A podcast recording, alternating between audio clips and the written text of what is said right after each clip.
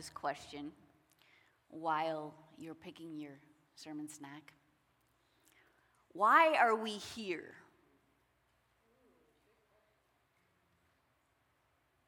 Let me tell you something about myself. I love French toast. like, I really, really love French toast, but I don't eat it that often. Like, I feel like I could have it more for how much I love it. And this is a real thought of mine that I got a few weeks back. And I was sitting and I was contemplating my love of French toast. And I was thinking, I don't want to get to the end of my life. It's the end. And think, I wish I had eaten more French toast. Does anyone relate to that? This was, I, you, it sounds silly, but I honestly, I honestly was thinking that, oh my gosh, what if I get to the end of my life and think, I, I wish I'd eaten more French toast? That being said, seriously, why are we here? Why are we here? Why do we exist? You and I. In Colossians chapter 1, starting at verse 15, it says this It says, We look at this Son and we see the God who cannot be seen. We look at this Son and see God's original purpose in everything created. For everything, absolutely everything, above and below, visible and invisible, rank after rank after rank of angels, everything got started in Him and finds its purpose in Him. He was there before any of it came into existence and holds it all together right up to this moment. Hebrews 1, verse 3 says, He is the radiance of the glory of God and the exact imprint of His nature, and He upholds the universe by the word of His power. See, he created all things, including you and I, not to supplement his power, but to show his power as we live our purpose in him, the only way we can. We exist for Jesus. We exist for Jesus. And whether we want to or not, whether we understand that that is our purpose or not, recognize it. Every human being exists for the glory of Jesus, the Creator, the Redeemer, the risen and reigning victor, our, our soon coming King. We exist for Jesus. We were created not to, to supply his needs, not to help him hold up the world, but to eat, to drink, to live, to work, to rest in a way that showcases his power. This is our mission to magnify Jesus, to make him bigger. We do that through worship and we do that through the expression of our lives. It's why we exist. So today, we are going to launch a brand new series. And this series is Giving Thanks. See, in our giving and in our thanks, we have a mission to make Jesus bigger. It's why we're here. So the next few weeks, I'm actually going to kind of focus in, or all of us as we, as we speak, on the giving part, and then we'll move into the thanks. So today, the topic is money with mission. A few weeks ago, if you were here, we presented a, um, a mission trip that we're going to go on in the spring, uh, June, I guess early summer, uh, 2023 to the Czech Republic. And we've been there so many times, and we have a, a, an ongoing, consistent relationship with a local pastor there in a, in a nearby city to the city of Prague. It's called Kolarivari. And this pastor's name is Larry or La, Ladislav Robos. We call him Larry. That he, he tells us to call him that. We just don't like randomly call him Larry. That would be very disrespectful. Um, we have gone there many times and when we when we go we just see this man who has literally given his life for the cities of, of where he lives. And it is a hard place to minister. It is a tough people there. They are without hope. As you walk in the streets they will not make eye contact. They they don't like to you know engage very much. We go into the schools and we talk to the high school students and they're, in, they're learning english Should we go in and talk to them in english. And, and they are why would you come here? There's nothing here. We just want to get out of here. There's no purpose. What's the point? These are the things that they deal with. So we go and we help bear the weight of the ministry that he's been carrying for so long as he gives his life for these cities. And then we go and we you know encourage him and we see man we've seen uh, radical healings and we've seen radical salvations and and and you know the hope is that we are coming alongside and providing encouragement and we have a small part to play in the mission that he has in his city. Um, why do we go back even though it's a hard place to minister? To make jesus bigger. To make him bigger. To live our purpose. This is one way we get to do that.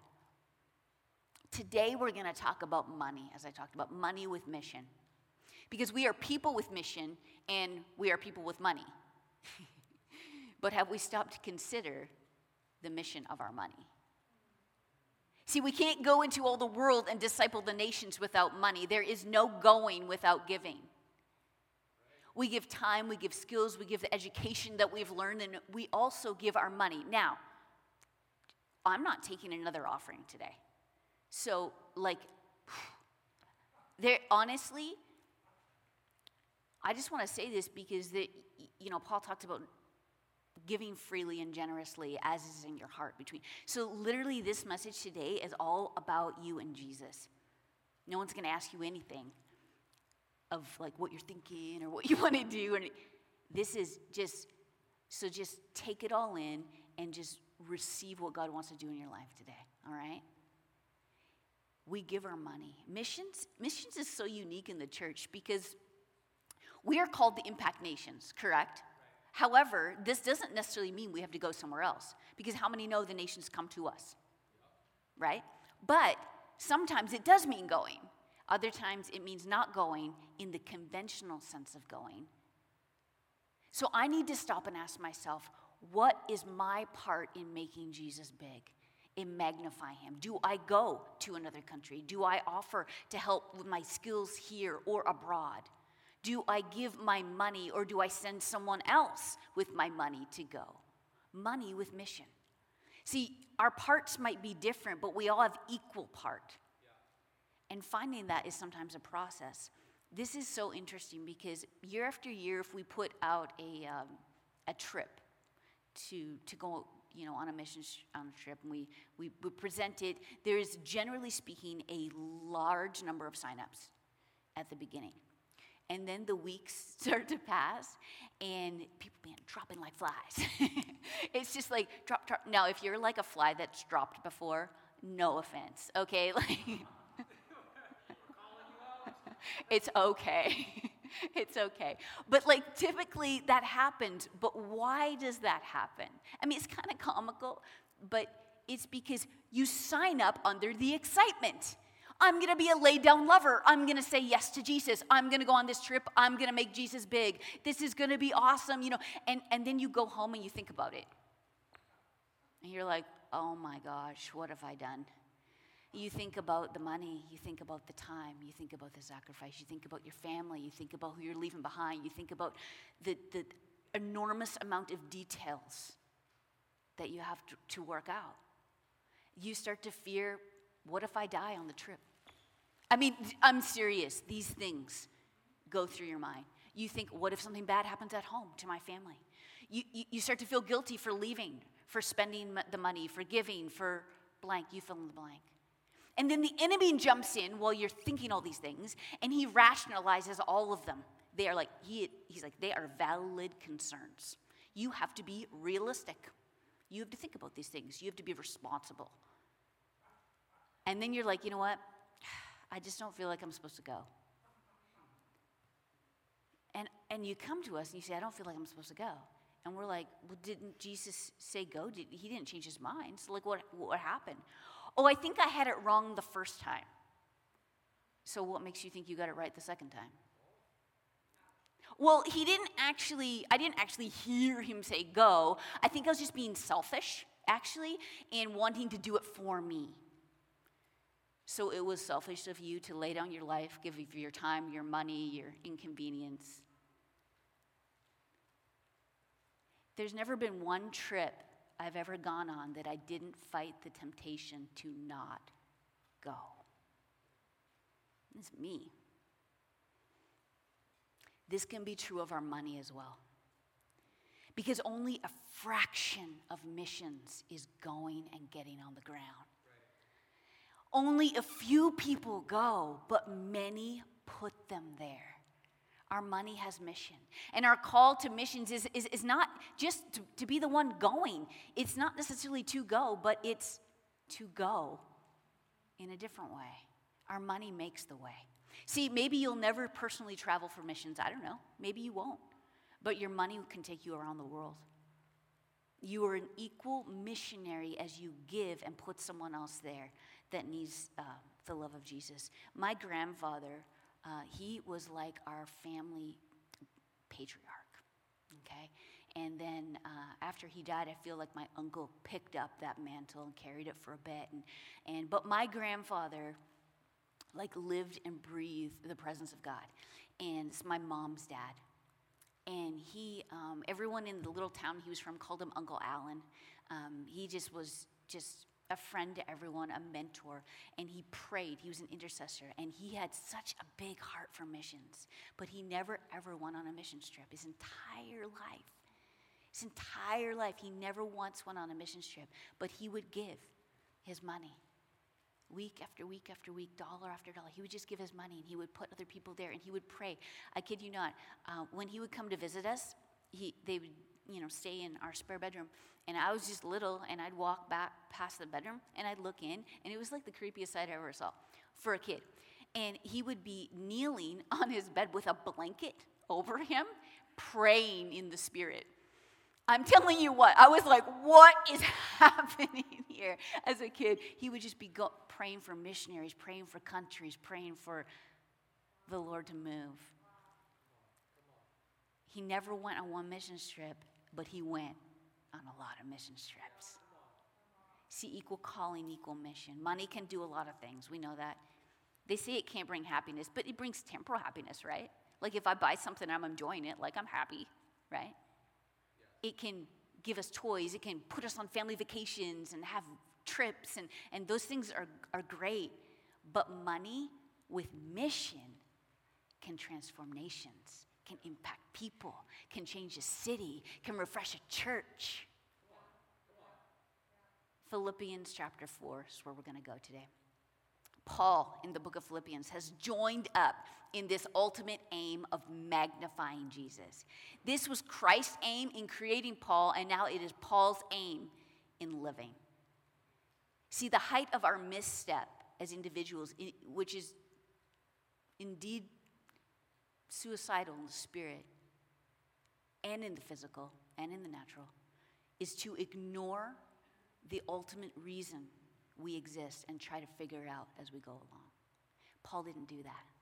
Paul didn't do that. He wanted his life to be in sync with the ultimate reason he existed. So he, he, he talks about living his mission for Jesus in life and in death. And he said, I don't care which way it ends, which way it is, uh, my life is not my own, and I'm going to live for, for Him. Because missions happens here, missions happens around the world, missions happens when we go, and missions happens when we stay. And Paul's like, I'm going to do whatever it takes to live my mission.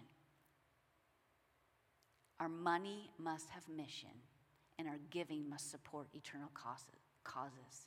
So then, as we go through Philippians 4, we need to ask, what's my process here?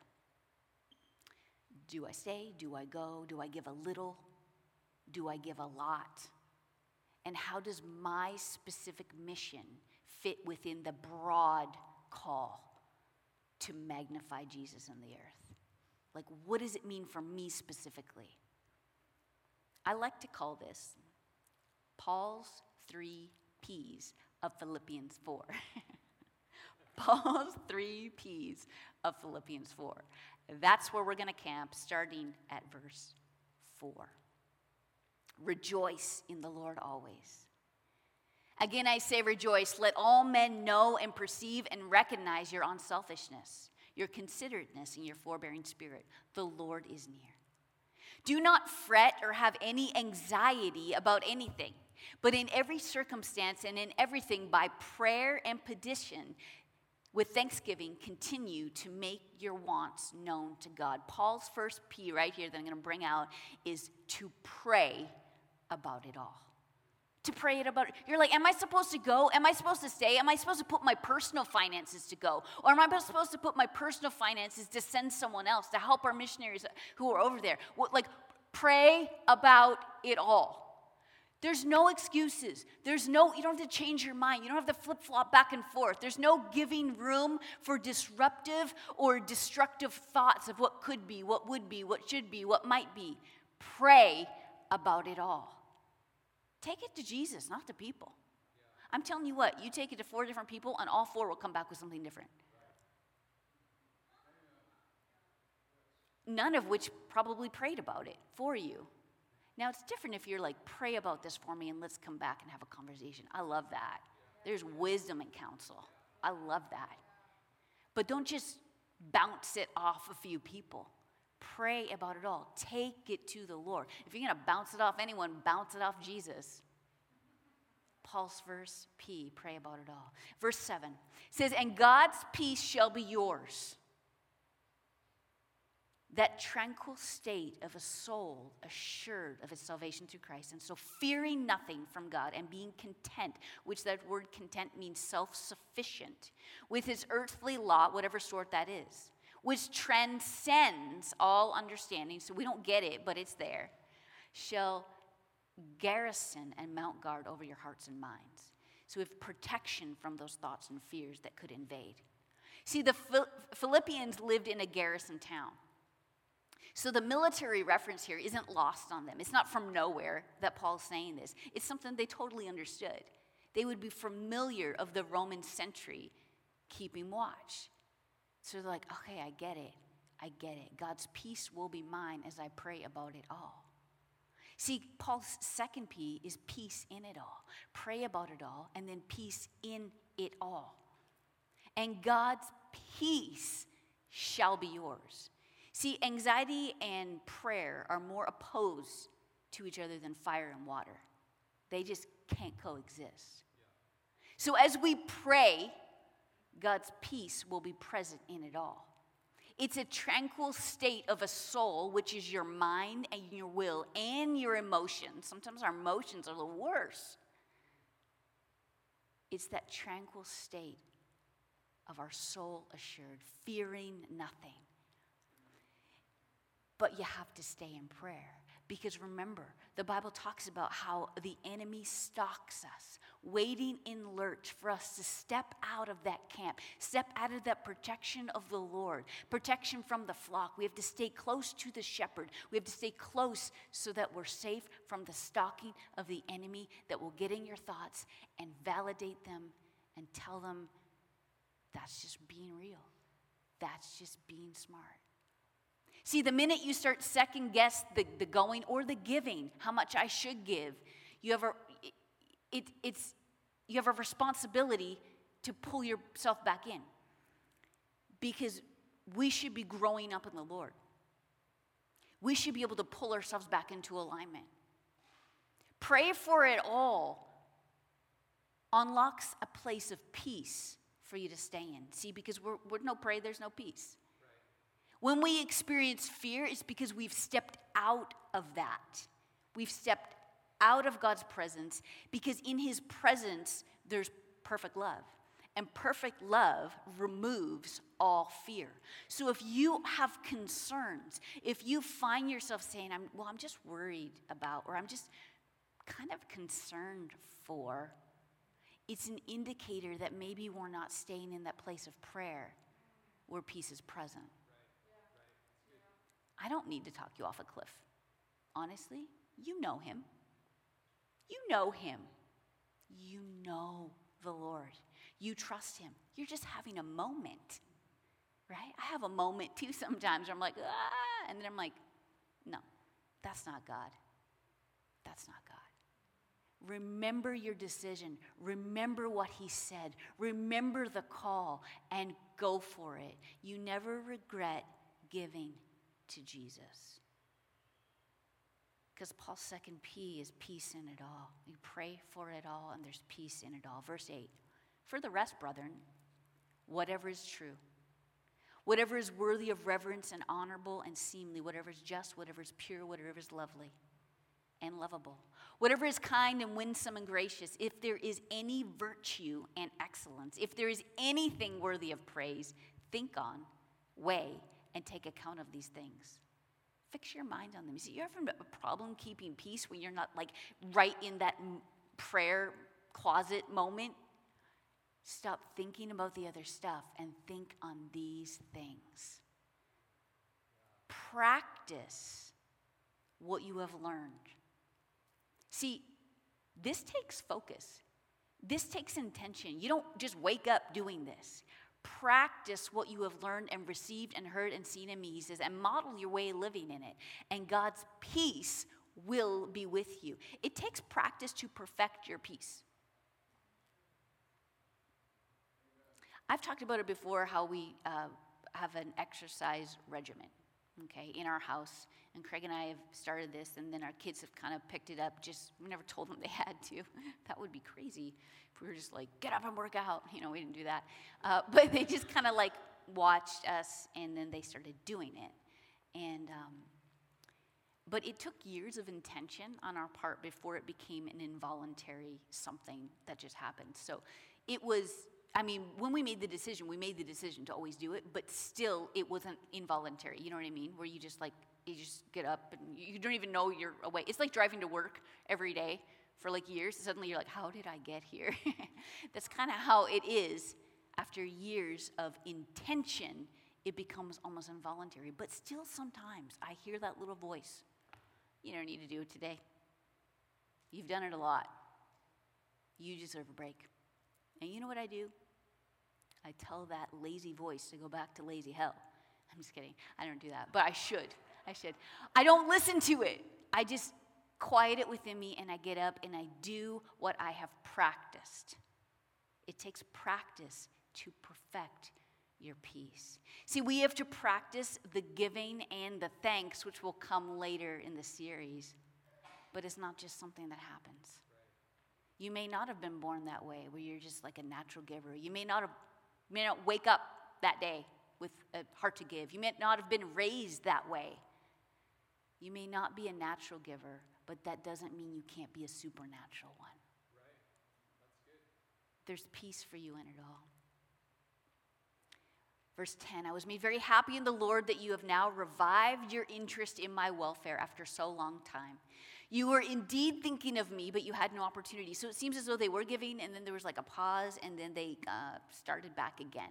Not that I am implying, he said, that I was in any personal want, for I have learned how to be content in whatever state I am. I know how to be abased and live humbly in straitened circumstances. And I also know how to enjoy plenty and live in abundance. Paul's like, you know what? I've done it both ways. Honestly, it's not the source of my joy, so it's all good. He said, I have learned in any and all circumstances the secret of facing every situation, whether well fed or going hungry, having sufficiency and enough to spare, or going without and being in want. He said, I have strength for all things in Christ who empowers me.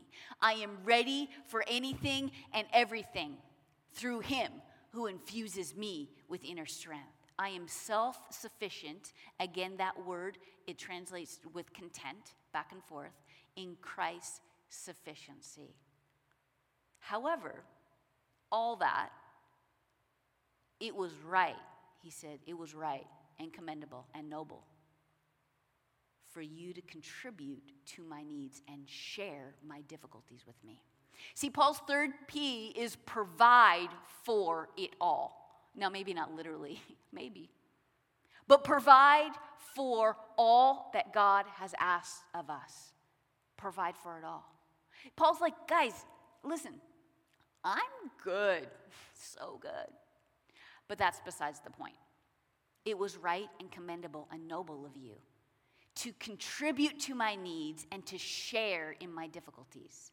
He's like, I'm out here sharing the gospel. I'm on the ground. I'm doing the work. I know God's got me. I'm super content. I'm super sufficient in Christ's sufficiency. I, I, we got it. God and I got it. But the reality is that doesn't negate your responsibility to give because it's right, it's commendable, and it's noble for you to give to my work. Why? To share in my difficulties. It's a way for you to go without the going. We don't all go, but we all go. See, the fruit is all of ours as we give in different ways that's asked of us. But you don't get the fruit without sharing in the toil, in the labor, in the sacrifice, in the giving. I was walking through a shopping center once, and I was just walking along, doing my thing, and a, a man approached me and asked me for bus money. And I was like, oh, I don't have any change. And I walked on, and then suddenly I remember I have some $1 bills. And I'm like, oh, that's right, I do have $1 bills. And then God said, give this man all your $1 bills. I didn't know how many I had. I couldn't, I couldn't remember. I was like, okay. So I stopped. I looked back to make sure he was like still kicking around. He was like sitting on a bench now. And um, I opened my, my wallet, and I had uh, like, I think five $1 bills, four or five. And then I actually noticed that I actually had some bigger bills as well. And I was like, oh my gosh, I actually have more than I thought. God said, give him all your $1 bills. I didn't give the man the other bills because God said, give him all your $1 bills.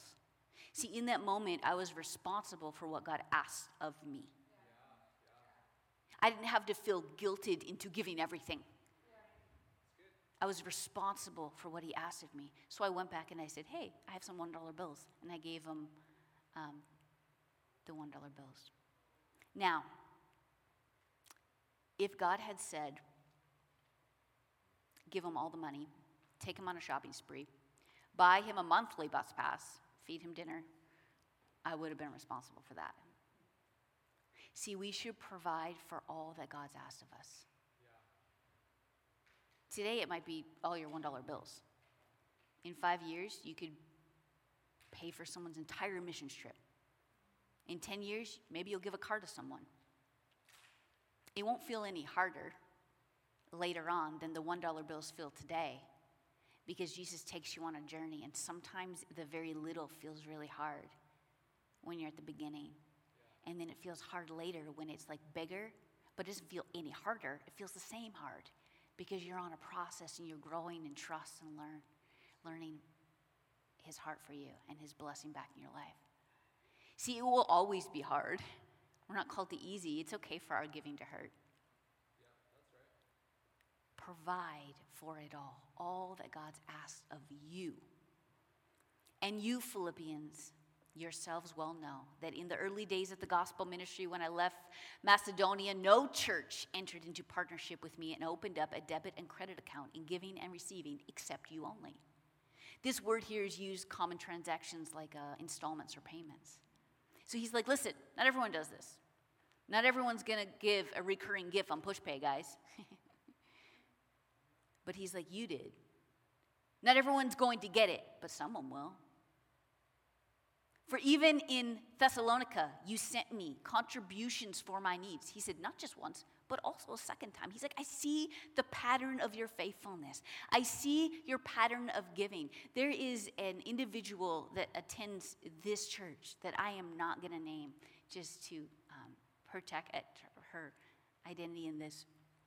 But she is one that you would know, she doesn't have a lot of money, okay? And uh, she has done her best in just raising her family well and giving to the Lord. And um, she uh, gives to missions every month. She doesn't miss a month. It's shocking because she doesn't have very much.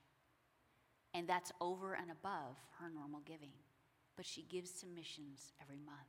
And that's what Paul's talking about here.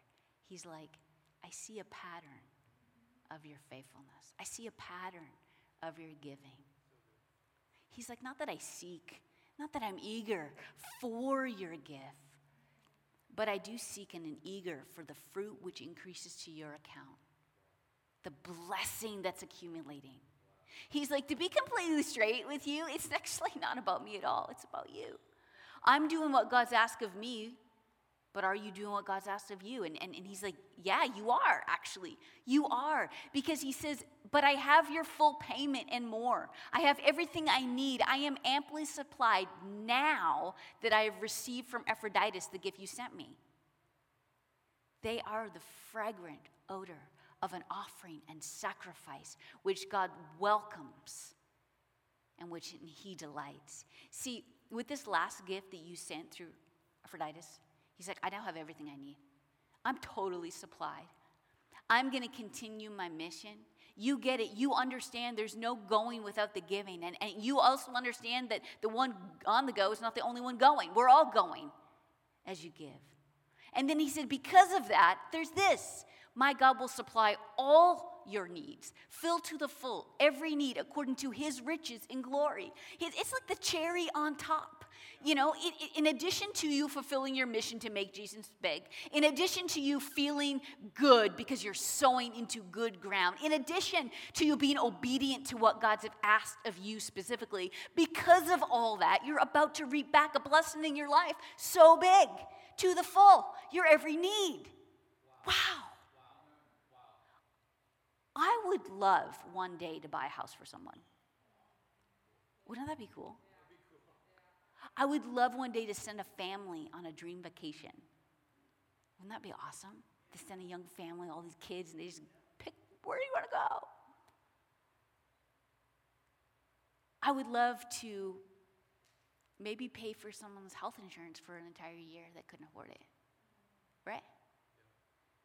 Maybe provide a way for someone, a missionary, to live on the mission field for an entire year. Just like, you know, I, you don't worry about it, like I got it. It'd be so cool. Money with mission. See, we are here to make Jesus big, and, and one, one way we get to do that is through giving. There's so many ways to make Jesus big. This is just one way. Giving our money a mission, giving our money a purpose. This puts us in places the world that we may never go or maybe it puts us in places of the world that we want to go missions trips or ministry trips or things like that. We just fund ourselves. You don't have to give to someone else. If you feel like you're supposed to go and you're like, you know what, I think I'm supposed to sow in, I'm just going to pay for it. Sometimes we think we have to get it from someone else when we want to go, when really God's just asking us to pay, cover it. It's an interesting twist. See, it's either we go or we go. Either way, we're going. And either way, we're making Jesus big. Maybe it's $1 bills. Maybe it's $2,000 check. Maybe it's a million dollar donation. Don't box it in. Don't box God in. that would be the coolest. See, our lives are not compartments. We exist to make Jesus big with every part. So, God, what are you asking of me? That's the question. What are you asking of me? It's our action step. You know, we have the Czech mission trip coming up. Maybe, maybe my part is to help someone go on that. Maybe it's to give to the church over there so they can do more on the ground. Maybe it's um, just a recurring gift to towards missions. There's a lot of missionaries we support. Maybe it's that. You're just like, you know what? I'm going to give $5 a week, $50 a month doesn't matter. It's, again this is like you and jesus. Maybe it's maybe it's this building and when, and when craig mentioned it earlier and we were thanking jesus for a new building maybe you're like i'm going to give the 19 million. That's my part. I wish that was my part. Maybe it will be. God what are you asking of me 2 Corinthians 8, verse 7. It says, Now, now as you abound and excel, and you are at the front of everything in faith, in expressing yourselves in zeal and love and knowledge, all those things, excel also in this gracious work of almsgiving. He's like, You're doing really well in your faith. You're doing really well in your love. You're doing really well in your zeal. You're excelling in all these things. Now excel in giving. It is then my counsel, Paul says, to say this it is profitable, it is fitting for you now, which more than a year ago you not only began, but were the first to wish to do anything about contributions to the relief of the saints of Jerusalem. He's like, You started it a while ago, and I'm counseling you again that it's actually really good for you to pick that up again, to continue what you started. It's good for you. See, we, when, we, when we start something and then we, we quit, we, it's, it, it affects us. We struggle when we quit on something that we've made a, a, a, covenant with or a promise. But when we when we stay true and when we follow through, when we pick it back up, we begin to thrive as we, we are walking in obedience and, and just our love for Jesus. And God is able to make all grace every favor and earthly blessing come to you in abundance, so that you may always and under, under all circumstances, and whatever the need be, self sufficient, possessing enough to require no aid, no support, and furnished in abundance for every good work and charitable donation. Wow! I don't need anything. I have it all. And actually, if you need some, come get it. Wouldn't that be amazing? And God who provides, I love this, and God who provides seed for the sower. and bread for the eating will also provide and multiply your resources for sowing and increase the fruits of your righteousness. Okay, you're like, I want to sow, but I don't have any money. He provides seed to the sower. So if you're a sower, he's going to start throwing seed at you. He's just like throwing seed at you because you're a sower. He knows that when you catch the seed, you're just going to sow it back in. So it's a continual open hand of in and out, in and out, in and out. And you will have all that you need and more beside for every charitable donation and good work. He provides seed to the source. And when we don't have it, we ask God for it. God, can you provide the seed? And when you get your seed, don't eat it. Don't eat your seed. If it doesn't meet the need, it's only a seed. You sow your seed, your need will be met, and you'll have more than enough to sow again. It will unlock your provision. I'm going to have um, the worship team come. You know, truly, our giving is all about worship. Paul said that the money gifts given to him were the fragrant odor or perfume of an offering and sacrifice, which God's welcome, and he said, which God delighted in. This is an Old Testament reference, okay, to an act that requires sacrificial and self denying costs.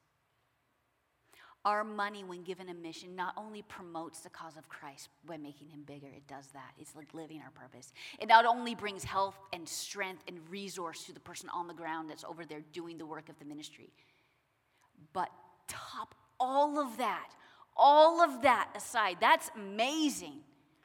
But it is a beautiful, fragrant odor, act of worship that God delights in. That's all I need. It's that moment when you walk in, you smell that fall pumpkin candle. You're like, oh, that smells so good. Or the, the morning coffee smell. Maybe it's the scent of your husband and wife that you just love so much. You're like, oh, it's my husband, it's my wife, it's my person. It's the cookies being baked in the oven. I love that one citrus fields, the winter crisp air, the smells that are pleasing, that you delight in. And the Father says, when you give, it comes to me as a perfume, as an offering, rising up to heaven. And I delight in it. I delight in your offering, and I delight in the giving of your life and of your money. Because really, all I want is you, all of you. Our giving offers a beautiful aroma of worship that God just plain enjoys. So, God, what are you asking of me today? Let's just do that. Nothing more, nothing less. What are you asking of me?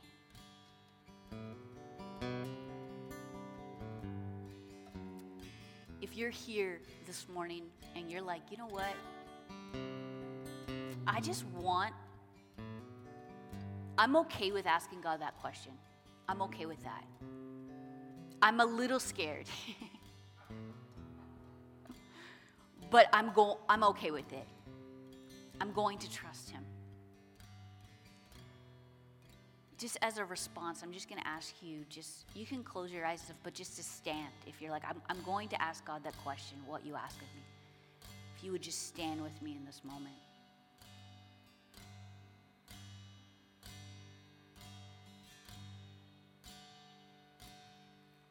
We're going to sing a song.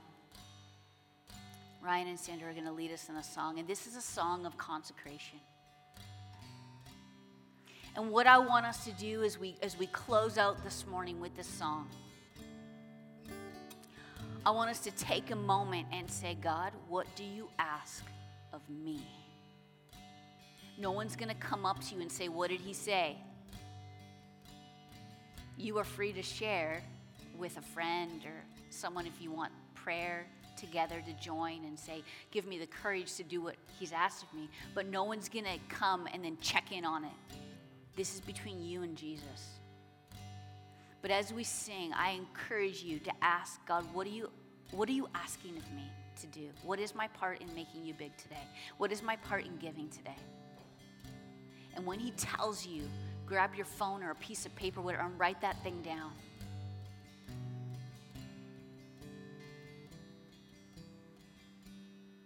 You can stay where you are as we sing, or you can feel free to come up here or move around the room or sit or kneel. But we're just going to take this moment, sing out to the Lord, and consecrate our lives to Him.